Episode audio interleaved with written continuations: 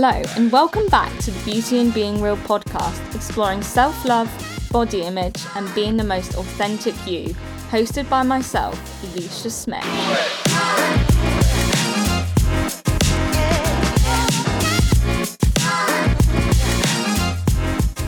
Hey everyone, and welcome back to the Beauty in Being Real podcast. This is episode two, and it is our first interview, which is so exciting. Today, I will be speaking with the one and only Fredric Odgaard. I first met Fred in the first lockdown when I was training with Magnetic Studios. They're incredible Magnetic Studios. I highly suggest you check them out. I absolutely adore them. And he taught a Moulin Rouge routine covering the Magnetic Studios teachers Lindsay and Alex. And after that, he had a weekly class, which I absolutely loved. The highlight of the week, honestly, was incredible. And I'm extremely lucky to know Fred as a person because he is absolutely lovely. And he has kindly agreed to be a guest for today's podcast. I hope you all enjoy, and let's get into that. What's up? How are you? I'm good, thank you. How are you? I'm great.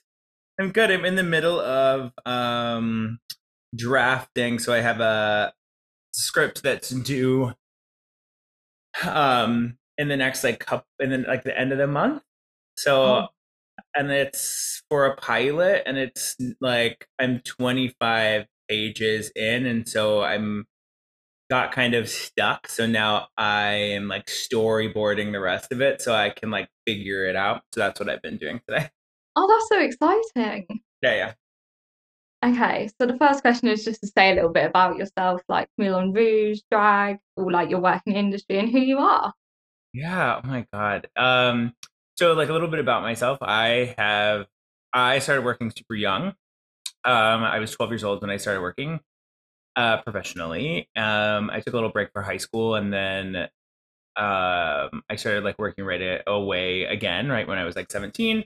Um I've lived in Vegas. I've danced for like a few really amazing celebrities, uh, Celine Dion, Cher. I Oh, worked for. Cirque du Soleil like um yeah and sort of like found my way to musical theater um sort of later on in life i was 28 i think the first musical i ever did which was like what which was west side story um i did it actually over in germany and like overseas and like in paris and i was at the chatelet for a little while and um anyways so that is like short. Um, I did Kinky Boots on Broadway, which was really awesome and really fun. Um, I that's like sort of like where I fell in love with doing drag and um I sort of I I've never worked like at a bar in drag. I've always just sort of done it. Uh, I always say I'm a 401k kind of drag queen. Yeah.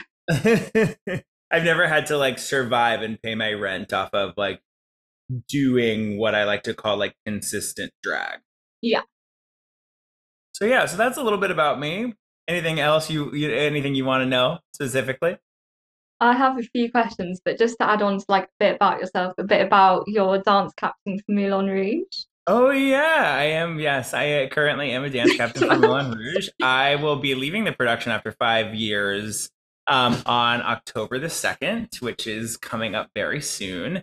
Um, not leaving it Mhm. permanently, but I'll be like stepping away from my on stage position as um, sort of a, as a cast member in that capacity. I'm moving on to being their universal vacation swing of sorts um, which is great. I, um, yeah, I will be so essentially I'll be putting all of like the knowledge I have from being a dance captain into being a swing. So that's kind of like it, and I'll be in the Broadway production and the touring U.S. touring production for now.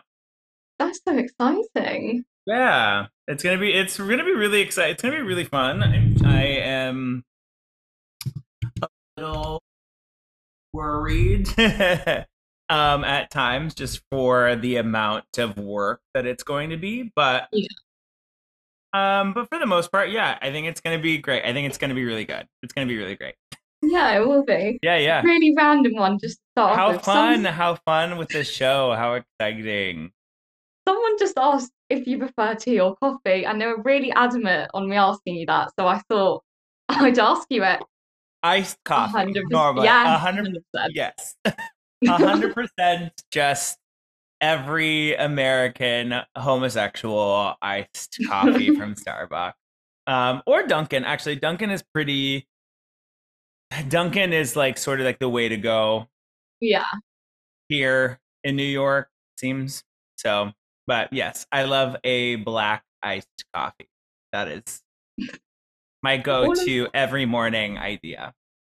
All of the other questions were like so serious, and this one person just in capital letters put tea or coffee. I was like, well, I've got to put that in. Listen, just- well, you must you must ask, and it is you must ask what the people are wanting to ask. so. exactly.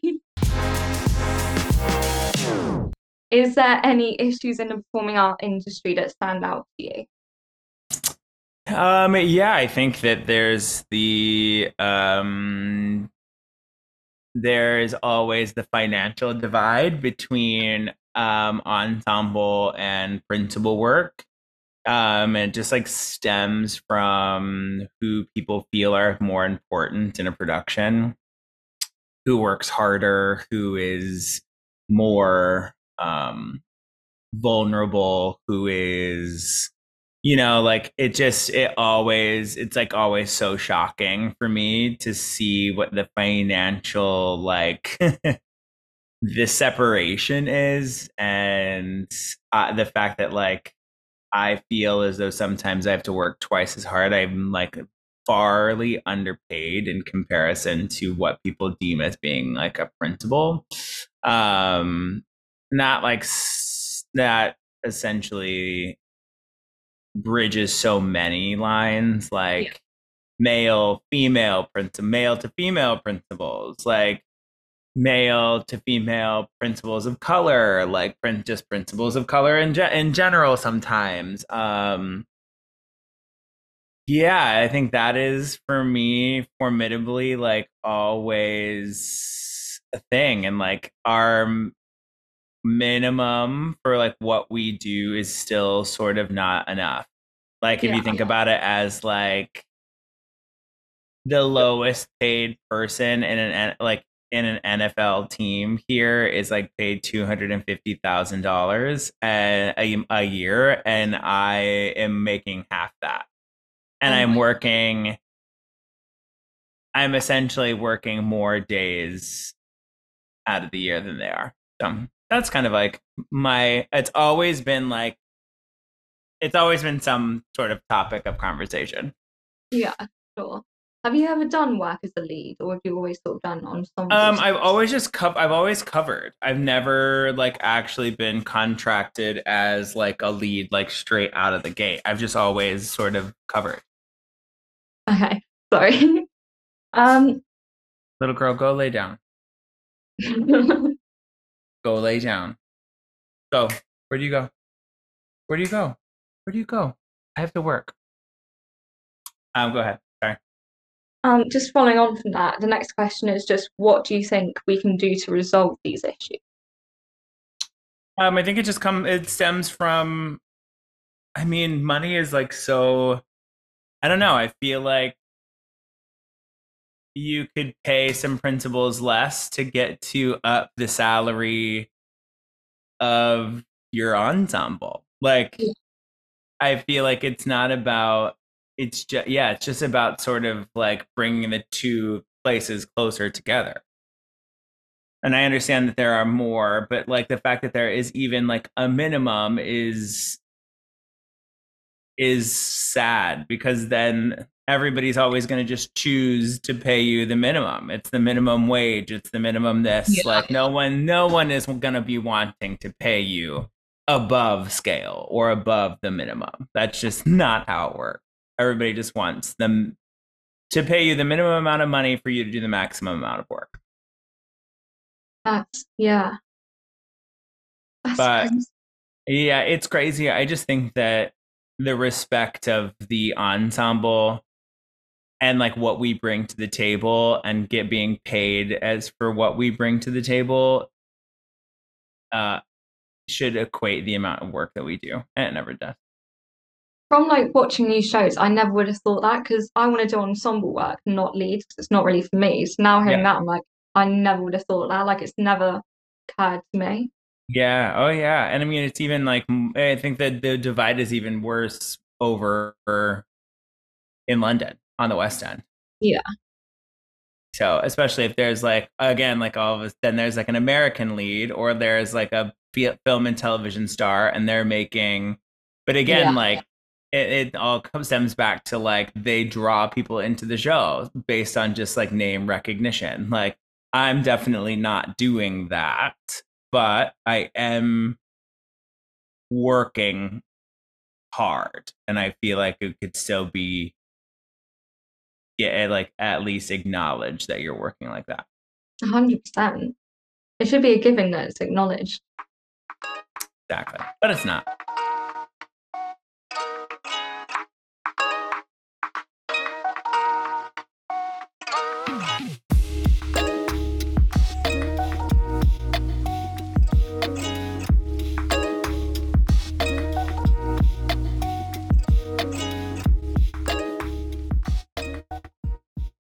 Um, your views on the creative industry, like from pre-COVID to where it is now, and what do you expect like the next few years with obviously, I know you're not from the UK, but there's like a recession going on. So like what you predict for the future of theatre?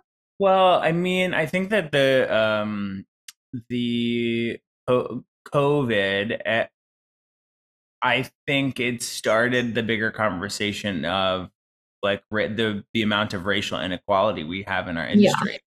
So, and that people look at that differently now, um, whether or not they are doing it correctly or whether or not they're making the right decisions based on um, racial inequality, gender inequality, like uh, LGBTQ, like representation, trans representation. Um, we can ask of a group of people that have always been like the gatekeepers like change their minds on things but it's going to take them either a really long time or it's going to take them to be replaced for new people to be able to bring a new wave of like how we see and cast theater um but i think that like without covid we would have just never we would have never done it Yeah. Right? Or we would have just been, it would have just been like, we're doing enough where like it was never enough. So, where I guess we're just, we are forging forward in a more inclusive and just like based on like just like representation in general, just having people of color play people of color, having people of like gender nonconforming play those roles people writing more roles roles for people like them people creating spaces for people like that like be a like all gay casts all like female casts with all female casts of color like it's just things that like we no one would have even thought or been pressured into doing in the way that they are now like Yeah. it just the people who are like at the top tier of the producing echelon like would never have been pressured to create shows like this ever before covid and like the black lives matter movement and like the just being able to like speak on those things. Like it just like never would have happened before. So i do think that like the it and theater is just like it is an old old art form it's like we're talking like opera and ballet like Yeah. you people's like it's why everybody's so like up in arms about this like it, uh, about like Halle playing the new Ariel you know what I'm saying like it's just Yeah. you're fighting with a lot of old outdated mindset and until they either die and pass on like we're never gonna it's convincing them is like talking to a wall sometimes It's like seeing people my age, because obviously I've just finished college, like I'm 18, and seeing people my age who still have like the old mindset really baffles me.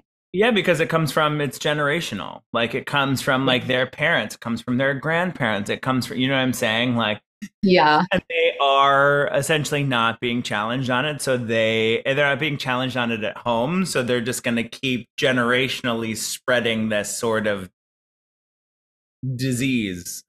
Yeah. But yeah. Um, this one's a little bit separate from like the rest of the questions. It do you think the sort of hustle culture of working in like the creative industry, so like you said, doing the Moulin Rouge and then doing the drag and then writing your own show, does that sort of impact your like mental health or like not wanting to do as much in the creative industry because you're doing so many things at once? Uh, no, I think it actually helped my mental health. Yeah. Um, especially in like the writing aspect. Um, acting has been like one thing for me, like being able to like act, but I think being able to like for instance, I wrote a film essentially about like my family growing up. Like Yeah. and I was able to resolve i think some of these like deeper issues that i've had with like my family and like my parents and my dad and like all of these things i was able to sort of resolve them on paper the way that i wish i could have always resolved them. You know and how they could have like always happened and always have come out um and like in talking to like my therapist about it like it had a lot of like positive like things that had that like happened. It was like able to sort of get through some like trauma get through some like you know those those things that just sort of like stay in your backpack and like never leave. Like i was able to sort of like pick them up take them out and you know like write a new version of like that story even though i know that it that's not how it happened it and not how it was resolved in real life Yeah. it actually was able to help me attempt to talk about them and resolve them in my real life the way that i sort of like wrote them down so it has been a very like cathartic art form um yeah, and I like I love I do love acting, but like sometimes the trauma you have to put yourself through in order Yeah. to feel somebody else's trauma that has been written down. So is a very, very, very exhausting place to like live and work. Dance is like dance is like a really fun, exuberant form of like exercise for me at this point, you know. Like I Yeah. have a great I have a great time doing it. Get to play dress up. Like I get to move my body. That always feels really great. Like um you know, like the the those parts. But when you get into like a little bit more of like the heavier stuff that I like want to be a part of, that's when it yeah, it just but like I said, writing has been the best. It's almost like my my form of journaling. I like give Yeah. light to like characters, and they get to say the things I've always wanted to say. They get to do the things like I've always wanted to do in those hard positions, and you sort of give a voice to like all of the little voices in your head. And so that's been really, really helpful.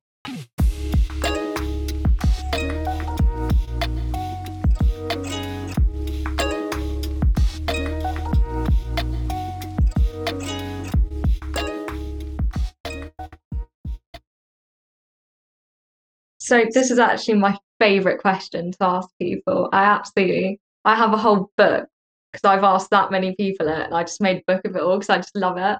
It, if you had one bit of advice for someone in the performing arts community, what would it be? Oh my gosh. Yeah. Um, to try it all. Like to really, really just try it all. Like it, not one thing is going to be able to like satiate you for like the rest of your creative life. It just it's I've held on to dance for so long being the only thing that drives me creatively, but as I've gotten older and like my body sort of doesn't feel the same, that Yeah. like I I will never get out of the genre. So I was like, what else is there to do in here? Like there, this is a big, big room, a very a giant mall, if you will, of like all of these different stores and being in this like creative space that like why am I not shopping in all of these different sort of like eh, you know what I'm saying? Going to like Yeah. these different little like stores and being like, oh, do I like that? Oh no, I definitely don't like this. Okay, no, I don't like that either. Like, okay, well, I like some of this, so I can mix and match some of this to that, like, and just come up with your your own way of doing things. I think, yeah, that's been like because you know like as like a dancer when people are tell you like oh all you'll be able to do is like dance you'll never be an actor like you'll never do all of these things you won't ever speak like i think for me it was no well why can't i like i may not be like the best singer but i like singing like you know so i was like well why don't i just try it and then i found out that i'm actually very good at it i was like well i might not be the best actor but like i want to say words sometimes like finding out that I have like a real big passion for it. Like, or I can't, or I don't want to write because I, I have a hard time like spelling. I have a hard time like using grammar. Like, but I don't have a hard time telling stories or writing them down. So I was like, okay, well, people edit people's stuff for a, a living and yeah, I just think that that's my that would be my greatest piece of advice. Like being in the arts is like being in like the largest mall you could ever think of and you are capable and allowed to like move through there taking and picking through pieces of everything and finding your personal joy and personal style on it all that would be like my my greatest my like what i would tell someone as like a piece of advice. And you're just like yeah i don't know. It just it, i think that when people are like well i'm not good at this. I guess i'm gonna have to go get a desk job. There are so many pieces of the arts so Yeah. many that like there is a multitude of different outlets jobs things that you can still like be in and still really enjoy yourself Okay. I really like that answer. That was really good. thank you The final sort of question. It's a kind of question. okay At the start of each episode, obviously I do like I record an introduction before I go into the interview. I like to have a quote, and usually I pick out the quotes 'cause it's been solo episodes so far. But I was wondering if you had a quote that you really resonates with you currently that you wanted to share. There's been a few things you said which I really liked, so if you don't, then I can use one of them. yeah i would say go ahead and use like one that you've like sifted through or found um yeah no i don't i don't have any that i like currently live by i honestly though it's like it would be like why not? Honestly like you can go like why couldn't why can't you? Like why why not? Like if you're like interested in something like why not do it? Like or or why not try it? Like see and you it could be something you could be the next like pulitzer prize winning playwright you know what i'm saying? Yeah, you just like sort of get out of your own if you get out of your own way and just put some effort into like i don't know fostering the seed a little bit or like you know i just think that that might that's kind of how i how i live currently so if that's kind of like a quote i guess but I like it. I really hope you enjoyed this episode with Fredric Odgaard. It was a pleasure to have him on, and I thoroughly enjoyed recording this. One thing that I like really took away from this episode was how the ensemble are paid less than the leads in a show, whether that's West End or just a general show. And I personally never realised this. I don't know if it was like well known in the industry, but I genuinely never knew this. The fact that the on- the ensemble are barely getting paid minimum wage, I personally think is disgusting, as I know how hard the ensemble work as well as the leads. So, remembering what Fred said, I also agree that the wages should be more equal between the cast because I, at the end of the day, you wouldn't have a show without the leads, but you wouldn't have a show without the ensemble either. So both are vital to actually make the show happen. The next episode will be a solo episode in which I will discuss everything to do with makeup and skincare. If you do have any questions regarding this topic or just any questions in general, really, I'll be more than happy to answer.